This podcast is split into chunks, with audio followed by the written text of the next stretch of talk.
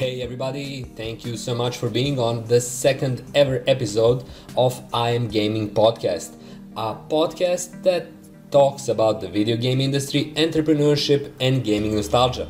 My name is Ivica, and in this episode, I'm going to talk a little bit about the whole retro approach many people are using, especially when it comes to indie and small games, uh, small teams, and individual developers decide to make. Apart from that, I'm also going to talk about a single clothing or streetwear brand called Death Saves, and it's a good example, at least in my case, in my view, of a successful uh, retro play, let's call it that, that utilizes the retro approach but doesn't um, doesn't skew it in a way that's actually bad for your end product. At least that's how I feel how I feel about it. Before we get into all of that, I'm just going to have to do a little bit of a shout out for a really cool indie game you should check out right now. The game is called Fate Game and you can find it on itch.io. It's made by a really cool indie designer. I got to know him and talk to him a lot uh, through Twitter. You can also find him at at Fate Apps, and he's a cool guy. He created a great couch multiplayer two-stick game. Uh, I'm reading this from the description. I so far I haven't tried it, but it's a really cool title. It looks really cool, and it got some nice industry eyeballs. So please check it out.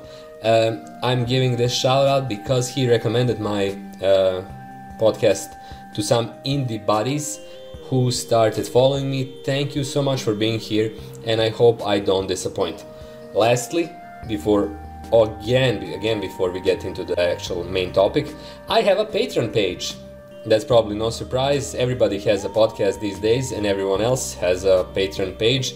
So if you enjoy this in any shape or form, if you find it promising, I would really appreciate if you could pitch in anything. So I'm not looking for any particular sum.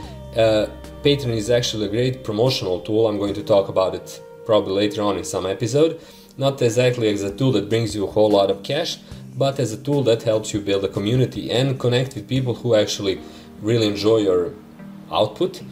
And uh, for creators, I'm also working on a small um, podcast, uh, sci-fi and technology that's called Photon Tide. It's in Serbian with a few of my friends. We really appreciate any any money, any support we get. So I decided to make one page for my. Uh, I decided to make a page for my gaming podcast as well. So if you have some spare change, literally anything, I would really appreciate any kind of support. Right now, I don't have any tiers or anything like that. It just boils down to basically, hey, if it's a, we like the thing you're doing, here's a buck.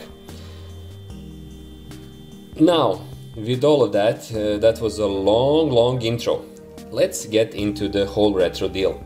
So, retro and retro gaming isn't anything new. It's basically a movement that's been around for more than a decade now. It's interesting for me because as a old gamer, I started gaming in 1990 it, it at the first moment it was kind of a weird throwback to a period that was important but not not that crucial. Uh, uh, it was pixel art. Um, when I was a kid, I never particularly enjoyed pixel art as pixel art. It was just art back then. And now, after like 15 years later, it came back. And it came back big time. So today, retro basically means for a lot of people pixel art in the game dev industry you can check out on Twitter like uh, events, uh, not events, but uh, hashtags like um, Screenshot Saturday, and you'll see that a lot of games are taking the pixel art approach. Now, pixel art is cool because it's basically a way to create graphics without having dedicated artists or having a, literally like a system where you can churn out graphics quickly and easily. Now, that's cool, but a lot of people are not doing it because of that. They're doing it because they think it's cool. And there's another kind of a mentality going on there, which states basically, as I see it, retro is catchy, retro is cool, and retro is profitable. Now, retro might be cool, I'm not denying that, a lot of people love it, but is it profitable? Not that sure. Is it catchy? It's not. Now, this is the main thing here. Doing too much retro is good in theory if you know what you're doing and what you're aiming for. Doing too little retro is also good in theory, again, if you know what you're aiming for. A lot of developers, sadly, as I see it, don't have an actual uh, clear mission statement when it comes to art or even the whole retro approach that it doesn't have to be art only art it can be also gaming mechanics um, Uh, uh, simplified genres like in platformers and stuff like that. All of that is cool as long as you have an end goal with all of that. So, having an end goal, having a clear vision of a game you want to make is crucial because all of these things are actually perks that you can put in the forefront or that can be not that uh, clear to the potential player. But in any case, it's a perk. It's not the thing that actually buys people to get into your game, even in development or later on as an end product. Uh, if you're saturating the market with retro look and feel, you won't stick out if you do the same retro look and feel.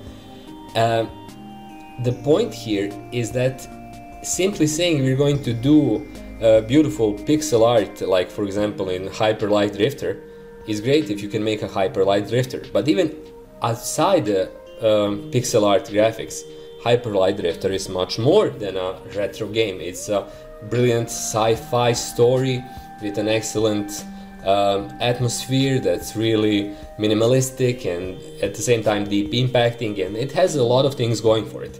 Retro art and retro feel is only the topmost layer. In any of these cases, it's actually the simplicity that carries the day. You have to have a clear idea what you're making. The best way to do that is to have something you're emulating, not in the terms of graphics, only graphics or only mechanics, but in the terms of actual game feel and the whole gaming experience. So just saying we're going to take pixel art, make it a game look great, and then we'll figure out what the game is all about is cool if you're a pixel art artist.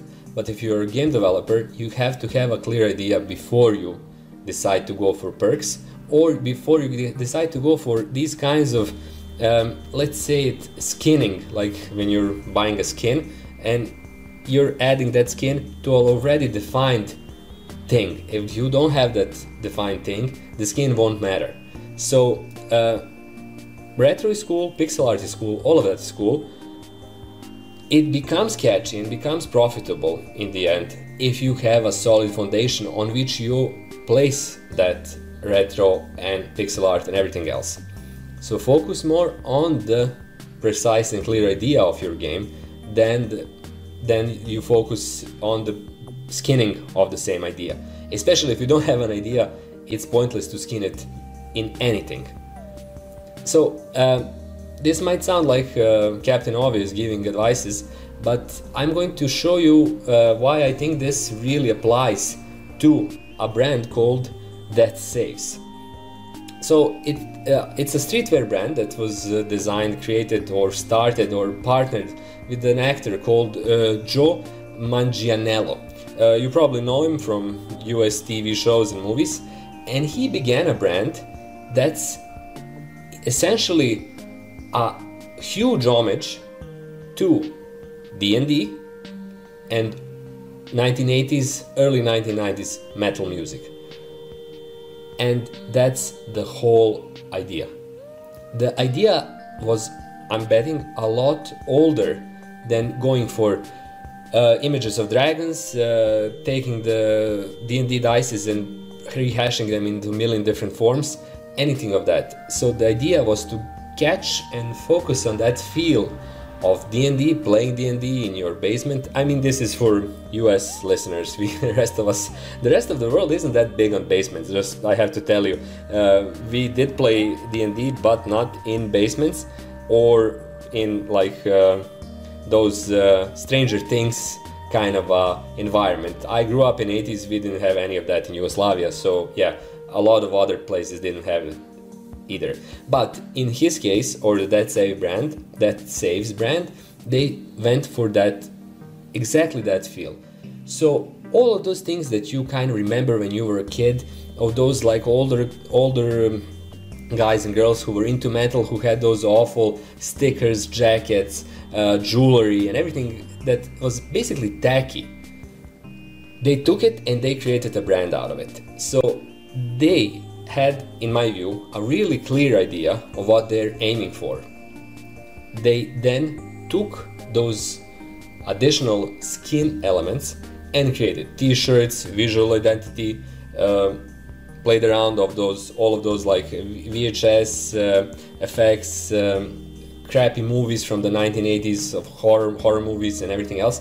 They took it and added it upon the basic idea, but the idea is rock solid, and the whole brand for me is super well defined. I think that's a great thing to have for any kind of a product that aims to communicate with the audience. The same goes for games, because if you have that essence that is clearly visible to your potential customers, buyers, community members, whatever, you can connect with them and you can add additional value upon that basic idea and make it even more interesting, more catchy, more profitable. But if the basic idea is not there, adding anything it is like basically throwing rocks into a ravine, hoping they pile up eventually. They probably won't. and in this case, the same applies.